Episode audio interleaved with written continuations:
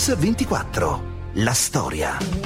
Rieccoci a Mix24 con le vicende di Mani Pulite. Martedì 20 luglio 1993. Nel carcere di San Vittore si suicida l'ex presidente dell'ENI, Gabriele Cagliari, detenuto da 133 giorni. Tre giorni dopo, nella sua abitazione di Milano, si toglie la vita anche l'ex presidente della Montedison, Raul Gardini. La sera stessa scattano le manette per uno dei suoi più stretti collaboratori, Sergio Cusani. Cusani, secondo i giudici, è la figura chiave dell'affaire Enimont, la joint venture tra i colossi della chimica pubblica e privata che ha generato quella che i giornali definiscono la madre di tutte le tangenti.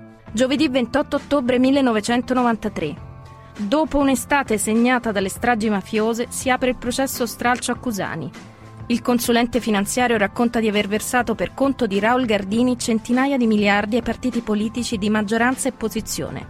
I potenti della Prima Repubblica sono alla sbarra. Un giorno in pretura il programma televisivo che trasmette le udienze fa registrare ascolti record. 8 milioni di telespettatori. Le minacce al test non le fa nessuno, se no io mi tolgo la toga e me ne vado. Ma ti tolga quello che vuole. Domenica 27 marzo 1994. Le elezioni politiche certificano la fine di un'epoca. Dopo quasi 50 anni sulle schede non c'è più il simbolo della democrazia cristiana, sciolta da Mino Martinazzoli, ultimo segretario, dopo un lungo travaglio. Il Partito Socialista è quasi azzerato. Sconfitta anche l'alleanza progressista guidata dai post-comunisti del PDS.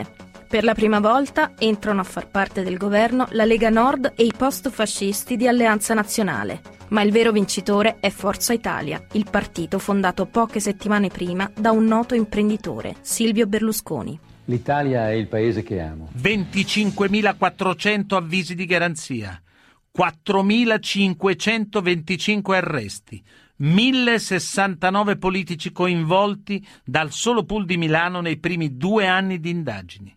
Tre numeri per dare la misura del ciclone Tangentopoli una serie di inchieste che ha scoperchiato un vero e proprio sistema della corruzione che avvelenava l'intero paese.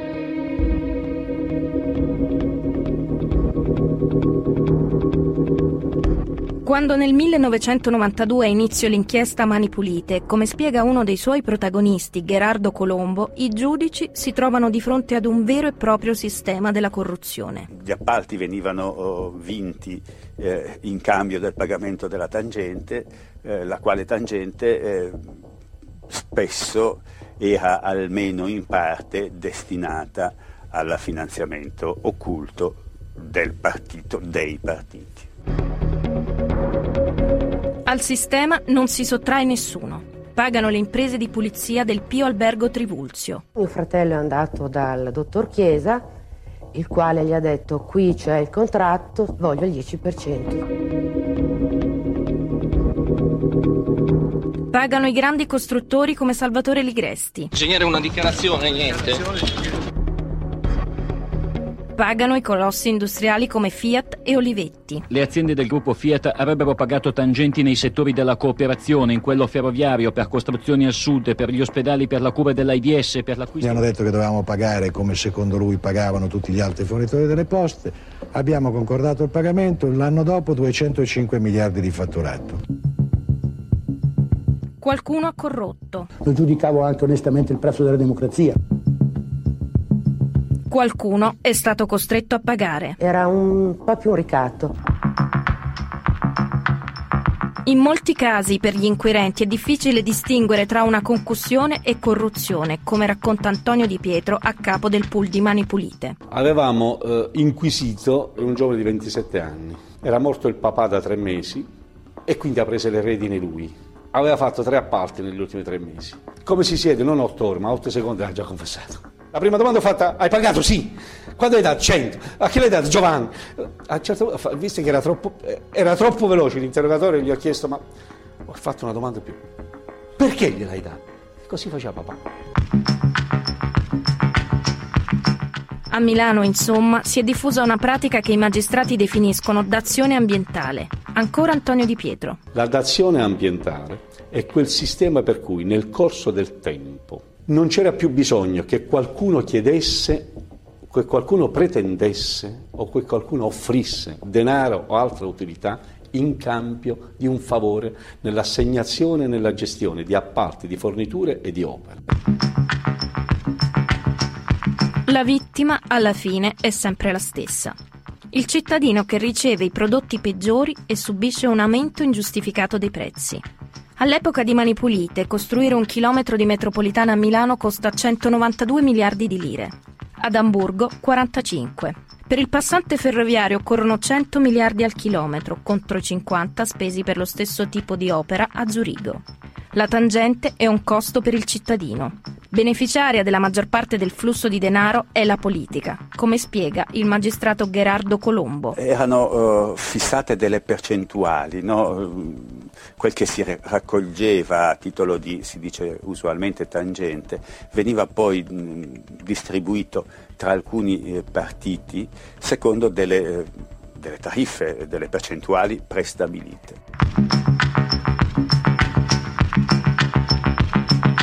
Ai partiti che compongono la giunta di Milano spetta il 4% di ogni appalto pubblico. Ogni tangente è così suddivisa, il 50% al PSI, il 25% all'ADC e il restante 25% al PDS. Milano. 40 politici arrestati, 12 inquisiti, 31 imprenditori arrestati. Varese. Arrestati 10 politici e 9 imprenditori. Inquisito un politico. Pavia. Arrestati 5 politici e un imprenditore. Vercelli, arrestati sette politici e un imprenditore.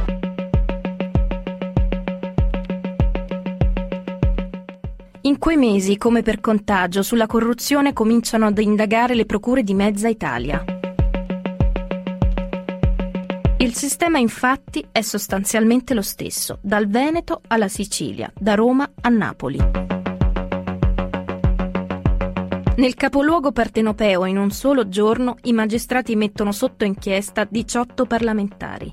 Il sistema delle tangenti ha trovato terreno fertile in una città dove proliferano da tempo voto di scambio e clientelismo. Di Pietro a voi! Lavoro a noi!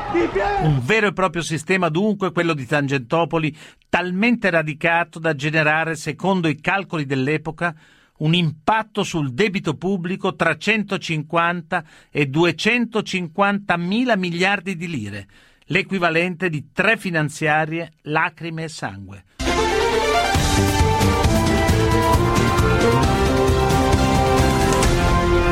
Mix 24. La storia. Rieccoci. Le inchieste del pool di Mani Pulite riportano un vero e proprio sistema di corruzione che lega partiti e imprese. Ma chi erano oltre i politici i protagonisti del sistema? E di questo sistema gli imprenditori erano vittime o complici? Insomma, che rapporto c'era tra corrotti e corruttori? La risposta a queste domande ha scatenato un acceso dibattito che dura ancora oggi. E tra i protagonisti di quel dibattito c'è anche Francesco Cossiga, l'ex presidente della Repubblica, intervistato proprio nei giorni più caldi dell'inchiesta di Milano. È più grave essere corruttore o corrotto? Non credo che ci sia questa distinzione nel nostro paese. Cioè lei crede che fosse, fossero d'accordo? Punto. Ma certamente. La cosa grave non è che ci siano dei ladri, è che c'era un sistema nel quale tutti erano d'accordo, gli uni per guadagnare molto e gli altri per finanziare il sistema politico. Quindi non esistono imprenditori concussi secondo lei? Ma le sembra possibile che un segretario provinciale del Partito Socialista della Democrazia Cristiana siano concussori della Coggia e farò dell'Impresit? Le procure volevano dagli imprenditori che facessero i nomi dei politici e perché potessero farlo più serenamente, il reato fu considerato reato di concussione, nel quale l'imprenditore era vittima della concussione esercitata dal politico, anziché essere considerato corruttore, come in molti casi invece era, perché il corruttore aveva pagato il politico, ma aveva avuto in cambio enormi favori, enormi favori. E invece in questo modo, diciamo così, alcuni la fecero franca. Così Massimo D'Alema. Gli imprenditori diventano allora quasi un simbolo dell'antitesi ai partiti. Diventano coloro che si percepiscono e vengono percepiti come il gruppo che vendica la società, che si rivale sul sistema politico e li costringeva a pagare. Le inchieste, insomma, aprono la strada a profondi cambiamenti nella classe dirigente dei partiti, nel mondo dell'impresa, nel rapporto tra opinione pubblica e politica. Ma perché l'arresto di Mario Chiesa scatena una vera e propria valanga destinata a cambiare la storia del paese? E soprattutto perché proprio nel 92? Così Ilvo Diamanti e Franco Cazzola.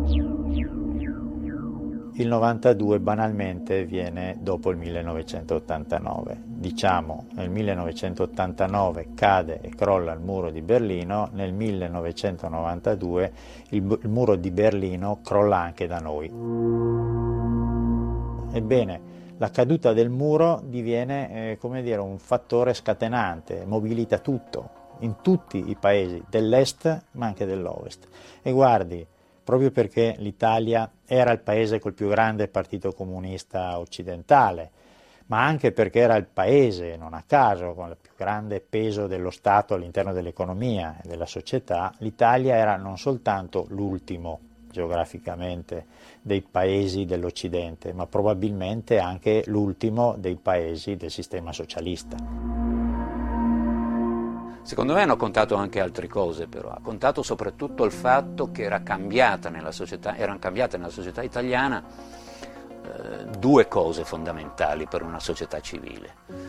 Uno il funzionamento della magistratura, o se volete meglio dire il corpo della magistratura, e dall'altra parte era cambiato il sistema dell'informazione, sia perché nuovi attori erano entrati nel sistema informativo, sia perché anche la stampa si è considerata dire, più libera per eh, raccontare o ipotizzare le magagne, le, i furti, i, i casi di corruzione del ceto politico o del ceto pubblico in senso più lato. E allora è cambiato il mondo con il crollo del muro di Berlino, nel 92 può cambiare anche l'Italia. La fine della guerra fredda infatti ha conseguenze politiche ma non solo. Mentre la stampa e l'informazione televisiva assumono un ruolo più incisivo, si afferma una nuova generazione di magistrati, forse più indipendenti rispetto al potere politico. Tutti elementi che esasperano la crisi di quella che già da qualche anno viene definita la partitocrazia. Il problema è nei costi della democrazia. Il sistema infatti si fonda sui grandi partiti di massa che hanno ricostruito la democrazia nel dopoguerra, ma i cui costi negli anni si sono progressivamente dilatati fino a risultare fuori controllo. E questo proprio nel momento in cui la loro funzione storica viene messa in discussione. La funzione storica dei partiti, però, già nel dopoguerra richiede un'ampia disponibilità economica. All'autofinanziamento si affiancano ben presto contributi di enti economici pubblici o parastatali e di grandi gruppi industriali e anche contributi internazionali come ricostruisce Paolo Cirino Pomicino, rappresentante della DC. Addirittura poi c'era qualche forza politica che aveva anche contributi dall'estero la democrazia cristiana negli anni 50 e 60 dagli Stati Uniti, il Partito Comunista dall'Unione Sovietica e, e così come i partiti socialisti da vari altri componenti. Negli anni 70 esplode una serie di scandali sui contributi occulti versati ai partiti di governo da imprenditori pubblici e privati. Il 2 maggio 1974 il Parlamento approva la legge che introduce il finanziamento pubblico ai partiti. Complessivamente erano 60 miliardi tra Camera e Senato, 15 come rimborso spese elettorali e 45 miliardi per il mantenimento dei partiti. Negli anni a seguire, tuttavia, il finanziamento pubblico si rivela insufficiente a far fronte all'aumento dei costi della politica. Sedi, sezioni, uffici, personale, congressi, convention, campagne elettorali, i partiti diventano macchine sempre più costose. Molte risorse poi sono assorbite dalla competizione interna tra le correnti, come spiega Paolo Cirino Pomicino. La mia corrente eh, regionale, non la mia corrente nazionale, eh, costava eh, 20 milioni al mese tra fitto, utenze, collaboratori. Alla vigilia di Mani Pulite, dai dati ufficiali, risultava che il finanziamento pubblico serviva solo per pagare il personale, perché i partiti erano delle grandi aziende, come conferma Giuliano Amato a Mixer nel 1992. adesso si dice che i partiti più o meno costano 3.000-3.500 miliardi l'anno, è vero? Guardi, io, io, questo non lo so, ho netta la sensazione, mi scusi, che i partiti costino di più dell'insieme del contributo pubblico Quanto che ricevono dallo Stato, che credo che arrivi a poche centinaia di miliardi, quindi, 250, quindi 300, comunque se di forse più il resto sbaglio. più o meno sono tangenti. Evidentemente c'è dell'altro, no, io non sono un grandissimo esperto perché se lo fossi sarei a San Vittore a quest'ora. Senta onorevole Amato, comunque ammettiamo per un attimo che questo costo intero della politica sia pagato in modo corretto, in modo legittimo. Ecco, qual è oggi il vantaggio per la società di fronte a questo costo, se c'è?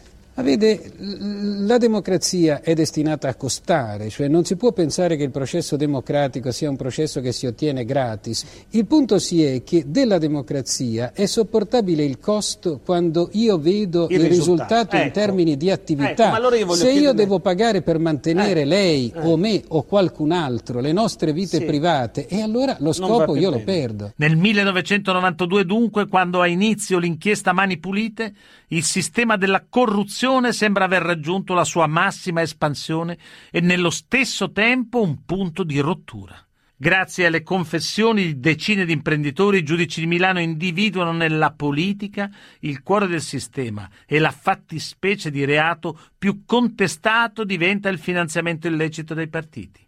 Pochi giorni dopo questa intervista Mixer Giuliano Amato diventa Presidente del Consiglio e il 3 luglio del 92, proprio durante il dibattito sulla fiducia al suo governo, Bettino Craxi prende la parola e pone il problema del finanziamento della politica. Ciò che bisogna dire è che tutti sanno del resto benissimo è che buona parte del finanziamento politico è irregolare o illegale.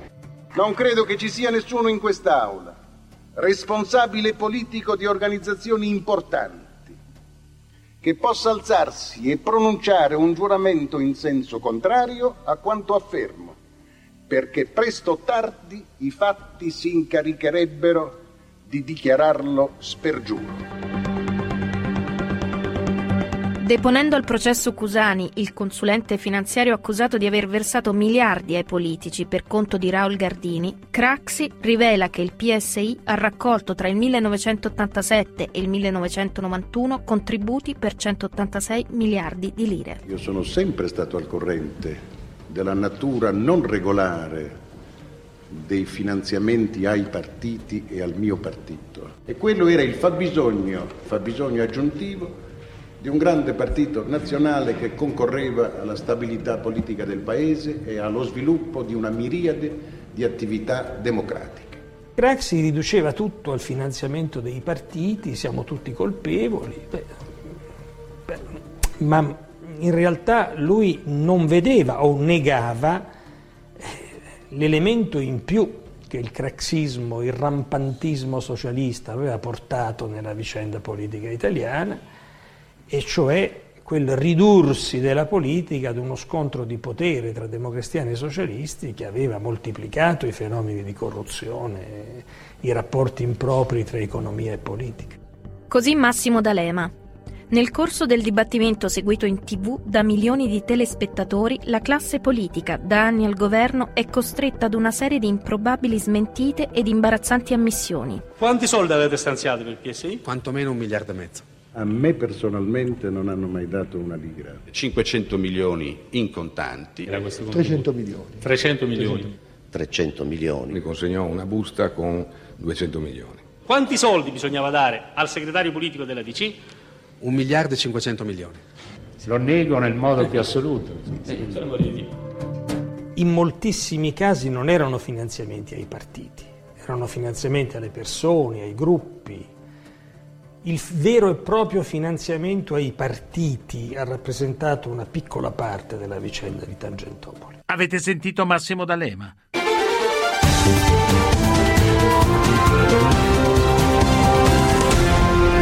Mix 24. La storia. Bentornati su Mix 24. Finanziamento illecito dunque, ma anche corruzione e concussione. Denaro per i partiti, ma anche molti casi di arricchimento personale.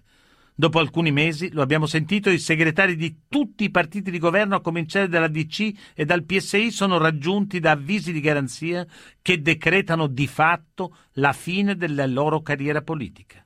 La tempesta giudiziaria però non travolge l'opposizione. I vertici del PC-PDS, un partito che pure è stato coinvolto nelle prime indagini condotte a Milano, sembrano risparmiati dallo scandalo. Perché? Già nella primavera del 92 diversi esponenti del PDS milanese risultano coinvolti nell'inchiesta Mani Pulite. Così parlava Achille Occhetto. Io ho le mani pulite e chiedo conto a quei compagni di Milano che sono andati su una linea diversa dalla linea che noi avevamo indicato alla svolta. Malgrado la presa di distanza dei vertici del partito, le fonti di finanziamento del Partito Comunista e del PDS, come dichiara Craxi, continuano a far discutere. E riferiamoci al maggiore partito di opposizione. Cioè? Cioè al Partito Comunista, il quale non è mai stato un partito povero, aveva costruito in Italia la macchina eh, burocratica più potente e più organizzata dell'intero mondo occidentale e per questo si avvaleva di un finanziamento che proveniva in gran parte da fonti illegali. 1 marzo 1993. La Procura di Milano arresta Primo Greganti, imprenditore ed ex funzionario del Partito Comunista. E lui, che secondo il manager del gruppo Ferruzzi, Lorenzo Panzavolta, gli avrebbe indicato il numero di conto di una banca di Lugano, il presunto conto del PC, smentito ripetutamente dal PDS. Davanti al magistrato si avvale della facoltà di non rispondere. Ora è in carcere.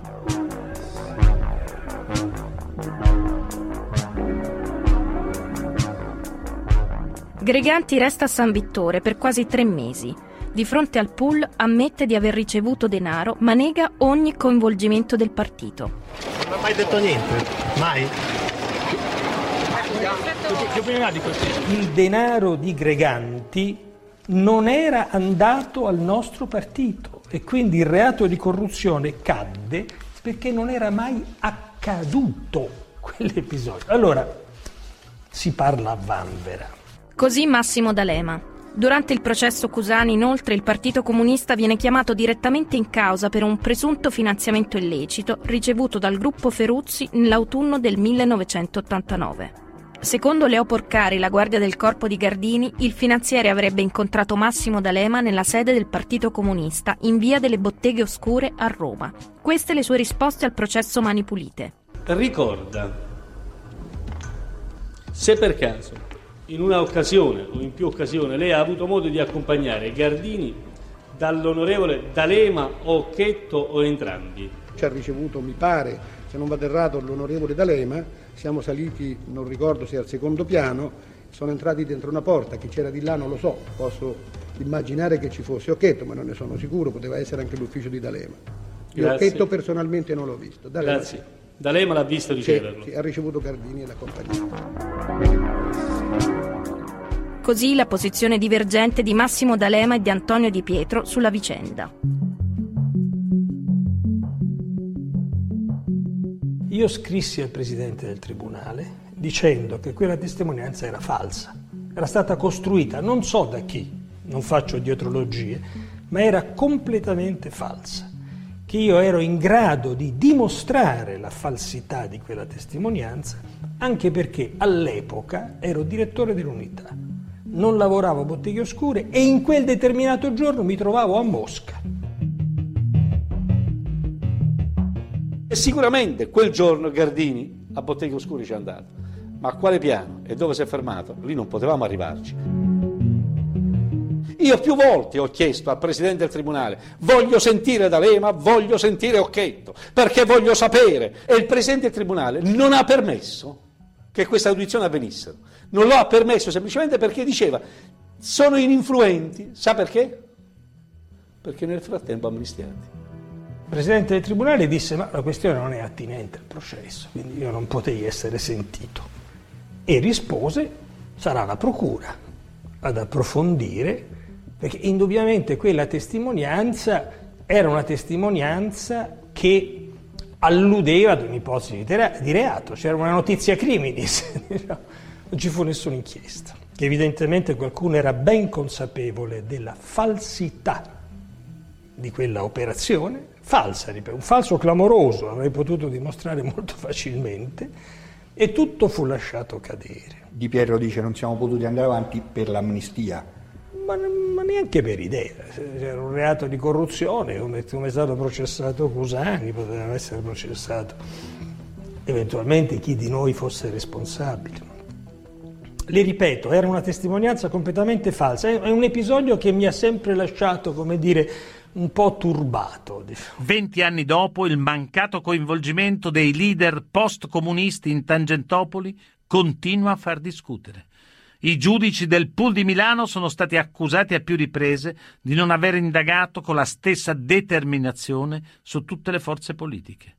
Proprio nel 2012, a vent'anni di distanza da Tangentopoli, nell'intervista rilasciata a Marco da Milano per il libro Eutanasia di un potere, l'ingegner Carlo De Benedetti ha dichiarato, leggo testualmente, certamente il PC è stato protetto perché sia Borrelli che D'Ambrosio volevano distruggere un sistema di potere, non tutti i partiti, non tutta la politica. Avrei voluto intervistarlo io, De Benedetti, forse sarebbe stato meglio che non un suo dipendente, perché gli avrei detto la verità, che, cioè che non è vero. Ecco, ho portato con me le carte per essere, per essere ancora più precisa, diciamo. Contro i dirigenti e gli amministratori del nostro partito ci furono decine di indagini giudiziarie. Io ho una collezione di sentenze, o sentenze istruttorie o sentenze in dibattimento. Tutti questi processi si sono conclusi con l'assoluzione o con il non luogo a procedere, perché il fatto non sussiste, perché il fatto non costituisce reato. E tutto questo ha impegnato la magistratura in prolungatissime indagini. Io sono stato indagato dalla Procura di Roma su denuncia di Craxi, non di De Benedetti, di Craxi in quel caso. Ci fu una lunga indagine e fui prosciolto, perché i fatti non sussistevano. Sono stato indagato io e Occhetto dalla Procura di Venezia, dal dottor Nordio, un'indagine che è durata sette anni, otto anni, con perquisizioni, testimonianze, che si è conclusa perché il reato non sussiste, non solo, ma io ho denunciato il magistrato per avere ritardato l'opera di giustizia e alla fine egli è stato condannato a risarcire 9.000 euro a me e 9.000 all'onorevole Occhetto. Fin qui la circostanziata difesa dell'onorevole D'Alema rispetto all'accusa di favoritismo da parte delle procure nei riguardi dei dirigenti dell'ex Partito Comunista. Più difficile naturalmente dar conto delle vicende giudiziarie dei singoli dirigenti locali del partito indagati e in seguito assolti o condannati. Ma in seguito alle polemiche sulle indagini e sulla loro imparzialità, già negli stessi mesi di Tangentopoli l'operato dei giudici di Milano è oggetto di aspre polemiche.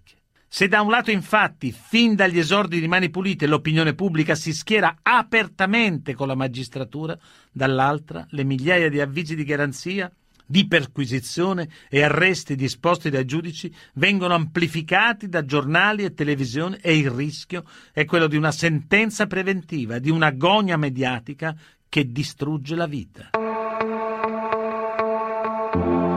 Nei primi mesi del 1992 l'inchiesta anticorruzione dei giudici di Milano riscuote consenso e suscita entusiasmo sui giornali, in tv e nelle piazze. Colombo, Di Pietro, non tornate indietro! Sulla maglietta c'è scritto Milano ladrona, Di Pietro non perdona. Lei perché la indossa? Avvisi di garanzia, perquisizioni ed arresti si susseguono senza sosta, amplificati dagli organi di informazione. Quando però appaiono le immagini del democristiano Enzo Carra, portavoce di Forlani, condotto in manette all'udienza preliminare, da più parti si grida l'agonia mediatica. Così Enzo Carra risponde intervistato a Mixer nel marzo del 1993. Dottor Carra, che effetto le ha fatto diventare improvvisamente il simbolo della DC in manette? Beh, di sgomento perché mi pareva e mi pare una, una cosa insensata una, e comunque sproporzionata rispetto e all'accusa alla che mi veniva mossa di, di, di false dichiarazioni al pubblico ministero e rispetto poi alla mia persona che non era certamente quella di uno dei leader storici della democrazia cristiana. Al di là dell'esito giudiziario della sua vicenda, quella di Enzo Carra in manette resta un'immagine simbolo perché tra azione giudiziaria e sistema dell'informazione in quelle settimane si è creato un cortocircuito perverso duro a morire. Anche questa è una pagina della storia di Tangentopoli.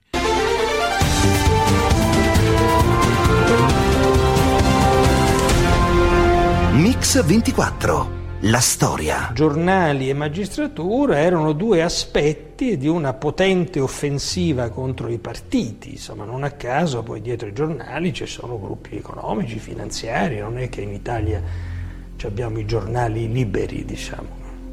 I giornali rappresentano una voce forte di una parte del paese che in quel momento voleva sgombrare il campo di un ceto politico considerato corrotto, inefficace e quindi partì un'operazione che travolse la politica. Rieccoci su Mix 24, un'operazione contro la politica. Quello di D'Alema è un giudizio netto, chiaro, senza mezze misure. Ma non c'è in quei mesi soltanto l'agonia mediatica, c'è anche un uso frequente da parte dei giudici della custodia cautelare, in carcere, che secondo qualcuno è addirittura un abuso. Negli anni di Mani Pulite il Pool di Milano è come un treno in corsa che giorno dopo giorno macina arresti e avvisi di reato, ma in questa corsa non mancano le tragedie. Manette facili, carcere preventivo, suicidi. Le polemiche attorno ai metodi del pool e l'ossessione mediatica per l'inchiesta su Tangentopoli innescano un durissimo scontro tra poteri dello Stato. La tensione tra politica e magistratura giunge all'apice nel marzo del 93. I parlamentari inquisiti sono ormai 183 e sulla crisi innescata dall'inchiesta di Milano interviene il governo presieduto dal socialista Giuliano Amato e proprio con la testimonianza del Presidente del Consiglio di allora è possibile ricostruire nel dettaglio tutti i passaggi di uno dei momenti decisivi della stagione di Tangentopoli. Venerdì 5 marzo 1993. Il governo Amato è riunito per discutere un pacchetto di leggi in materia di giustizia messo a punto dal guardasigilli Giovanni Conso Così Giuliano Amato. Includeva sostanzialmente la depenalizzazione del finanziamento dei partiti, ma non dei reati che questo aveva portato con sé, la concussione e la corruzione in particolare non venivano toccati. Il provvedimento è considerato dal governo una soluzione politica a Tangentopoli. Il finanziamento illecito non sarà più un reato penale, ma semplicemente amministrativo. Inoltre, chi patteggia eviterà il carcere, ma dovrà restituire il maltolto. Non dovranno più occuparsene i giudici, ma un'apposita autorità di vigilanza. Il rischio quindi è l'estinzione della maggior parte dei processi e un sostanziale blocco delle indagini. Ancora Giuliano Amato. Non era un colpo di spugna, era una trasformazione da penale ad amministrativo di un illecito che rimaneva illecito. A far discutere il Consiglio dei Ministri, inoltre, è la proposta di Nino Andreatta di sospendere dall'incarico i parlamentari coinvolti nei casi di finanziamento illecito. La riunione a Palazzo Chigi si prolunga, come racconta Giuliano Amato. A un certo punto il Consiglio dei Ministri io lo interruppi per rispondere ad una telefonata del presidente Scalfaro che stava a Ciampino. Quindi io ho parlato con Scalfaro 5-10 minuti per telefono, non ho messo il punto e la virgola con lui perché lui sosteneva in quella telefonata la stessa cosa di Andreatta, riteneva importante che ci fosse la sospensione dalla carica di parlamentare dei parlamentari pizzicati col finanziamento illecito. Gli dissi guarda non lo possiamo mettere in un decreto legge, il governo non può decidere delle vicende dei parlamentari, ma lo faremo mettere nella legge di conversione capì dalla sua risposta che ne prendeva atto ma un po' malvolentieri e rientrai in consiglio con la sensazione di questo malvolentieri. Malgrado le perplessità del Quirinale, in serata il Consiglio dei Ministri approva il decreto. ma invece di mandarlo subito alla firma del capo dello Stato, l'avvocato Frini, capo dell'ufficio legislativo di Palazzo Chigi, prende tempo per verificare sul piano lessicale un decreto che aveva peraltro alcuni aspetti delicati, ma quel ritardo fu fatale. Così Giuliano Amato. Il giorno decisivo per la vita del decreto fu in realtà la domenica. La mattina della domenica eh, si presentò addirittura davanti alla televisione il dottor Borrelli, capo allora della Procura di Milano. Come magistrati abbiamo il dovere inderogabile di applicare le leggi dello Stato quali che esse siano salvo il dovere altrettanto inderogabile di eccepirne la illegittimità costituzionale quando questa ricorra. Riteniamo infatti che il prevedibile risultato delle modifiche legislative approvate sarà la totale paralisi delle indagini e la impossibilità di accertare fatti e responsabilità di chi li ha commessi. La cosa decisiva era la frase finale nella quale diceva che sarebbe stato un, un totale impedimento alla prosecuzione delle indagini. Indiscutibilmente una presa di posizione del genere pesò penso sul capo dello Stato e pesò sui presidenti delle Camere. Domenica 7 marzo. A poche ore dalla conferenza stampa di Borrelli e dopo aver consultato i presidenti delle Camere Spadolini e Napolitano, il capo dello Stato convoca nella sua abitazione privata Giuliano Amato. Sentiamolo. Arrivò la telefonata del capo dello Stato che mi disse Giuliano fai un salto a casa mia. E, lui mi disse eh, che i presidenti delle Camere, nel clima che si era creato, ritenevano che eh, eh, sarebbe stata assai difficile e preoccupante la gestione parlamentare del decreto che appunto il, il, clima si eh, poteva surriscaldare al di là dell'utile e che comunque c'era un argomento costituzionale sul quale i suoi uffici avevano riflettuto che eh, rendeva per lui problematico firmarlo il decreto. L'ar- l'argomento costituzionale era il referendum imminente sulla legge sul finanziamento dei partiti. Lunedì 8 marzo. Per la prima volta nella storia repubblicana il Quirinale rifiuta di firmare il decreto approvato dal Consiglio dei Ministri. Per come andarono le cose è possibile che se il capo dello Stato lo avesse firmato sabato forse il decreto sarebbe entrato in vigore. Dunque, secondo Giuliano Amato, se il presidente Scalfaro avesse firmato il sabato quel decreto sarebbe passato.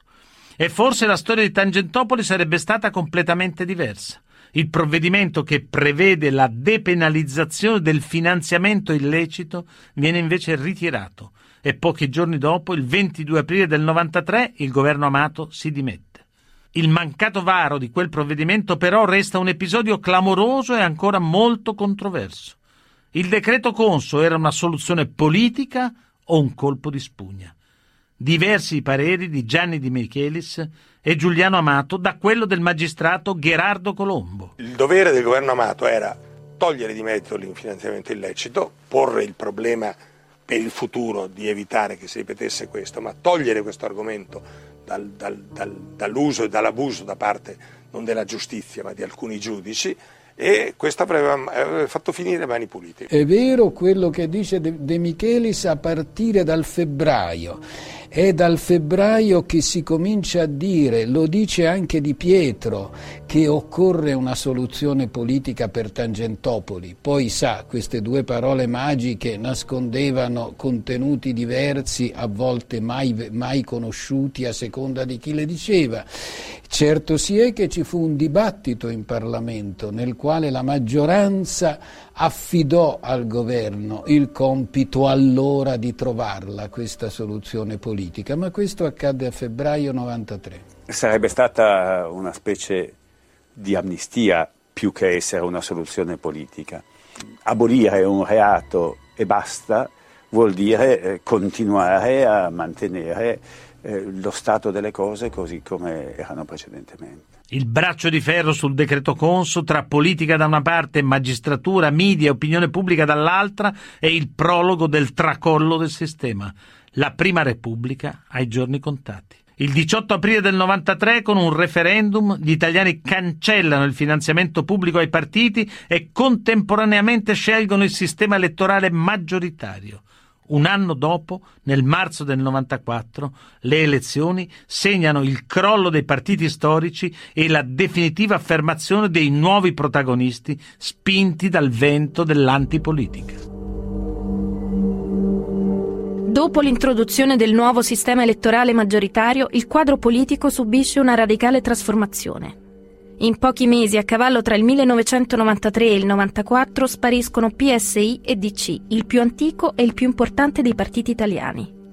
La Lega conquista la poltrona di sindaco di Milano e un nuovo soggetto irrompe sulla scena. L'Italia è il paese che amo. Qui ho le mie radici, le mie speranze e i miei orizzonti. Il sistema partitico della Prima Repubblica ha perso credibilità e i suoi costi sono diventati insostenibili. I numeri del ciclone Tangentopoli, 25.400 avvisi di garanzia, 45.525 arresti, 3.200 richieste di rinvio a giudizio, 1.254 condanne, 910 assoluzioni. Ma qualcuno ha chiesto scusa alle centinaia di persone che sono state imprigionate e poi risultate innocenti? Tutte le puntate di Mix24 della storia si possono riascoltare sul sito www.radio24.it nella pagina dedicata a questa trasmissione. Ringrazio Alessandro Longoni, Antonella Migliaccio, Rachele Bonanni e il mitico stagista Manuel Guerrini in redazione, Alessandro Chiappini e Valerio Rocchetti in regia. A domani.